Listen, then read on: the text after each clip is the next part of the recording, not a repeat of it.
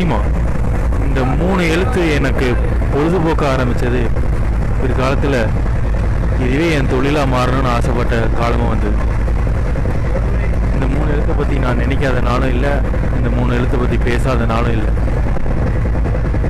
பொருளாதார இடுக்கில் இருந்த சூழ்நிலையும் கூட இந்த மூணு எழுத்துக்காக நான் செலவு பண்ணாத நாளும் இல்லை. வாரத்துக்கு ஒரு சினிமா எப்படியாச்சும் ஒன்று புதுசாக பார்த்துருவேன் இல்லை பார்த்ததையாச்சும் திரும்பி பார்ப்பேன். டெய்லி இதை பற்றி எப்படியாச்சும் யார் கூடயாச்சும் பேசிடுவேன் வாட்ஸ்அப்பில் ஒரு குரூப்பு ஃபேஸ்புக்கில் ஒரு பேஜ் படத்துக்கு படம் பார்க்குற படமெல்லாம் பிடிச்ச படத்தையெல்லாம் ட்விட்டரில் ஃபேஸ்புக்கில் ரிவ்யூங்கிற பேரில் கண்டது கருமாந்திரத்தில் எழுதி விட்டுட்டு இருந்தேன்னா இப்போது பாட்காஸ்ட் ஒன்று ஆரம்பிச்சிருக்கேன். அடுத்த கட்டத்துக்காக ஒரு சின்ன முன்னேற்றம்.